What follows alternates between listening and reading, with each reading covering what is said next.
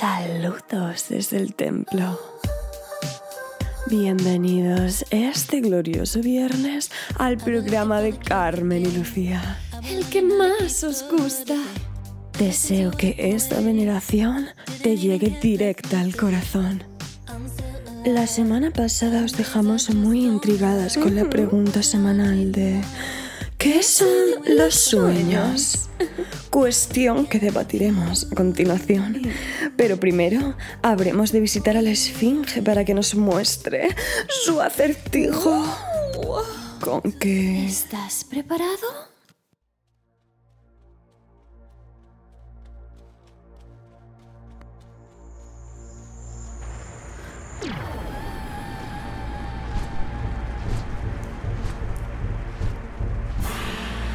Si osas atravesar el umbral de la Esfinge, deberás indagar en lo más hondo de tu ser para hallar la respuesta.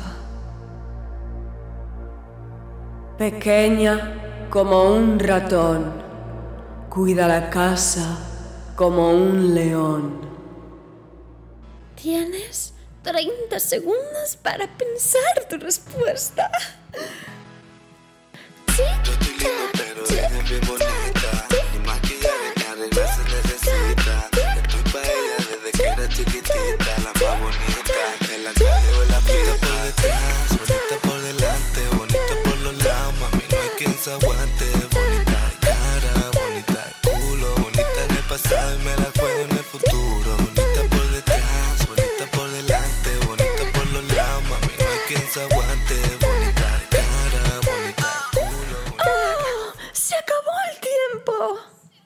¿Lo has acertado? Yo creo que sí. La respuesta correcta es... La llave. ¿Cómo algo tan pequeño puede encerrar tanto tras de sí?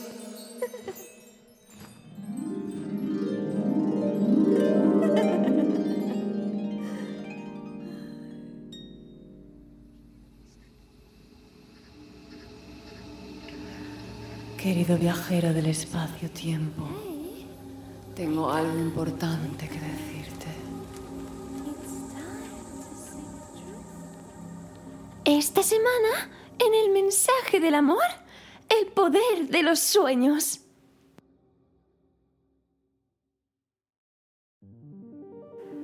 El mundo de los sueños esconde una infinidad de misterios tras un cerrojo del cual no tenemos llave. No obstante, a veces parecemos comprender un poco más la naturaleza que encierra. ¡Oh! A veces, de hecho, los sueños actúan como la llave que necesitamos en nuestra vida para solucionar nuestros problemas. Son la respuesta, la guía. El mensaje del más allá. Son infinitas las formas que pueden tomar los sueños, a cada cual más enigmática. Desde recuerdos olvidados, experiencias vívidas, profecías... mm, ¿Sueños lúcidos? ¿Y no te olvidas de los viajes astrales? Desde luego que sí. Nos encanta. Oye, ¿tú no tenías un dispositivo de sueños? Claro. Ya te lo enseñé, que casi me lo tiras al suelo. ¡Ay! Pero es que me vendría súper bien para recordar mis sueños por la mañana. ¿Qué sueño tengo, la verdad? Pero es muy fácil. Lo único que tienes que hacer es cuando tú te vayas a dormir, ten presente el hecho de que vas a soñar.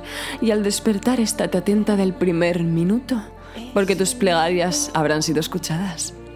Tú sin moverte mucho, apúntatelo en el móvil o en cualquier sitio que tengas a mano, pero que no requiera mucha energía, porque así te arriesgas a que se te olvide. ¡Ay! Pues voy a probar. Es importante que anotes lo que sentías, además de lo que viste en el sueño, evitando, a ser posible, tu interpretación de despierta, claro. Piensa que sigues en el sueño de alguna manera. Ay, pues luego te cuento qué tal. Tener un diario de sueños es algo maravilloso, porque con el tiempo puedes consultarlo y darte cuenta de que sueles tener como un estilo de sueños. Uh, ¿Un estilo personalizable? Me encanta. Desde luego que este tema va a dar para varios programas. Pero este viernes tenemos una importante tarea que hacer. Como celebración del comienzo de la Gemini Season, nos hemos puesto en contacto con algunas de nuestras asistentes a la misa del templo del viernes. Algunas de ellas nos han confesado haber soñado algo tan raro que les ha cambiado la vida. ¡Ay, ¿cómo qué? ¿Cómo qué? Bueno, pues ahora nos lo contarán después de esta intro. ¿Notas el poder de esta música? Te está hipnotizando y no te das cuenta. ¡Oh, ¡Qué mareita! Mírate, chica, estás totalmente Ay. descontrolada. ¿Dónde está mi teléfono? Sin él no podemos llamar. ¡Uh! sí lo tengo aquí. Venga, marca ese número. Ay, voy. Pero, ¿a quién estamos llamando? A María. ¿Le, ¿Le hablas tú? A Capulla Sixtina. Sí. Ah, vale, vale. Capulla Sixtina. Pero no lo cogen, ¿no? Diga. Hola, ¿qué tal? Ay, la Lucía está. Buenos días. ¡Hey! ¡Bonjour! ¿Qué tal? Bien, un poco sin más, porque se ha nublado. Pero va, bien. En cómputo general, bien. Te quería hacer una pregunta, María. ¿Alguna vez has soñado algo que te haya cambiado la vida?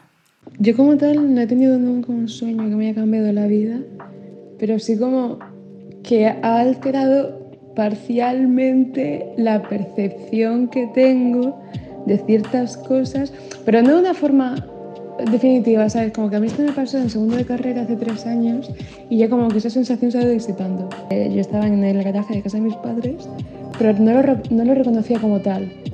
Pero yo sabía que sí que lo era y al mismo tiempo como que yo estaba dentro de un videojuego, rollo como en la Nintendo DS, que son dos pantallas. Muy onírico los Y videojuegos. yo sentía que tenía una pantalla en mis ojos, en plan lo que estaba viendo era una pantalla, estaba como enmarcado dentro de una pantalla y por dentro estaba la segunda pantalla que era como la pantalla táctil de la Nintendo DS. Y como que yo intentaba apagar la Nintendo parpadeando, pero solo cambiaba de color. Y entonces yo me empezaba a agobiar muchísimo y empezaba a ver cosas que yo pensaba que yo que sé, es lo mítico que solo se te queda en el sueño, pero luego como al despertarme eso seguía. ¡Hala! Y estuvo, o sea, como que tuvo peso en mí bastantes meses. Jope.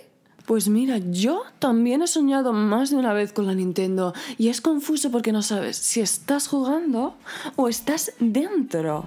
O las dos cosas a la vez. Yo no entiendo el sueño. Sí. Pero bueno, me gusta la Nintendo. Bueno, vamos a llamar a otra persona. ¿A Ay, quién sí. llamar? A ver, a ver, a, Eh, ¿a, a- a qué? a ver, a ver, a... Eh, A baribira borebe. para- y- Lucía, que estoy llamando. Shh. Sí. Buenos días, Vera. Buenos días, Carmen. Qué ilusión estar aquí. Oli, a ver, a ver, a, ¿qué tal estás? Pues muy bien, Lucía. Recién despertada y con muchísimas ganas de compartir mis experiencias oníricas con vosotras. Eres un amor. Mira, me ha dicho un pajarito que soñaste cosas muy raras durante la pandemia. Es verdad, ¿no? Pues sí, mira, justo en la cuarentena empecé a tener sueños de lo más loco. Yo creo que debido a lo aburrida que estaba en, en mi día a día. Y mm, llegó un día que eh, soñé que vivía en China y mm, eh, empecé a tener sueños prácticamente todos los días que ocurrían siempre en China y en los que tenía como una vida paralela a modo de como serie con varios capítulos eh, viviendo en China, que a ver, era una China como que no era China para nada, en plan, era como, yo qué sé, literalmente yo- Albacete. ¿Albacete? ¿Qué es Bueno, eso? como Albacete, pero con dragones volando, eh, colgando de, de los bares y, y de las calles y todo eso. Y mi primer sueño en China lo recuerdo perfectamente, que era muy gracioso porque, eh, claro, yo llegaba allí y al parecer había un festival de música que había ganado Rosalía. Pero Rosalía se negaba a ir a China, no quería ir a China, entonces me encontraron por la calle y me dijeron que tenía que subir al escenario, de recoger el premio del festival y eh, como, o sea, como eh, suplantar la identidad de Rosalía y como que era la única en toda China que podía hacer eso. Y, y nada, y tenía que hacerlo, pero justo el sueño se acabó antes de poder subirme al escenario, lo cual fue una pena. Qué pena.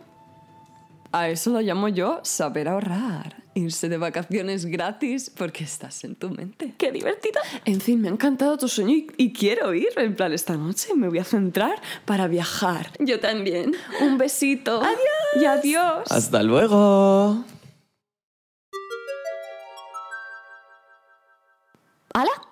¿Qué es esto? Parece un mensaje. ¿Qué tienes ahí? Déjame verlo. Procedente de Mai. Mm, ¿Qué crees que pasará si...? ¡Ay, mira este botón! ¡Vamos a darle! ¡No! ¡Que la lías!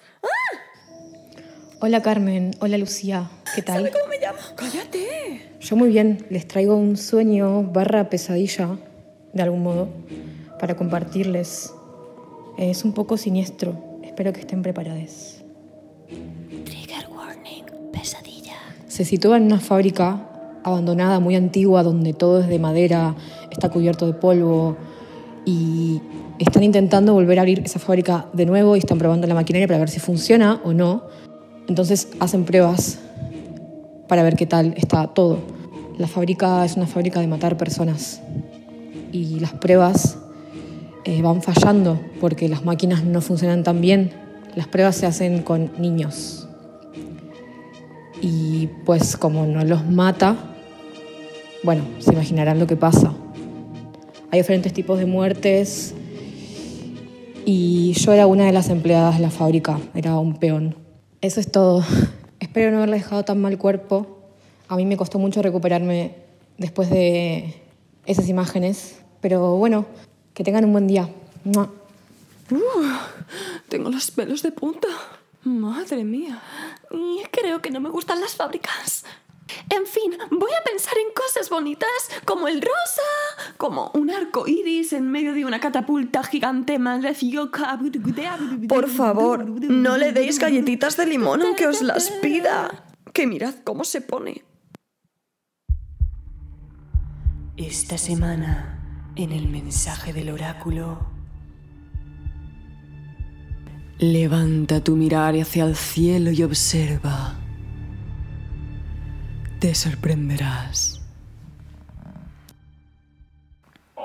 Bueno, amigos del cielo, de la tierra y de todos los estados intermedios, hasta aquí la misa de hoy.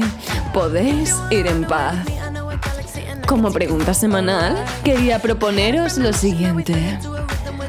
¿Cómo podéis soñar más y mejor? ¡Yo lo sé! ¡Yo lo sé!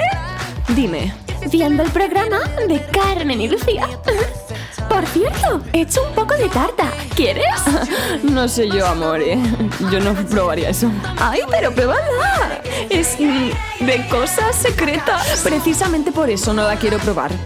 Venga, un poquito. No, no, no, no, Un no. poquito. ¡Ay, venga, toma! En toda la cara, mira Ay, cómo me has puesto. eso no es verdad. Déjame, déjame, me voy, me voy. Eso Me no. voy. Pero, si ni siquiera la he rozado.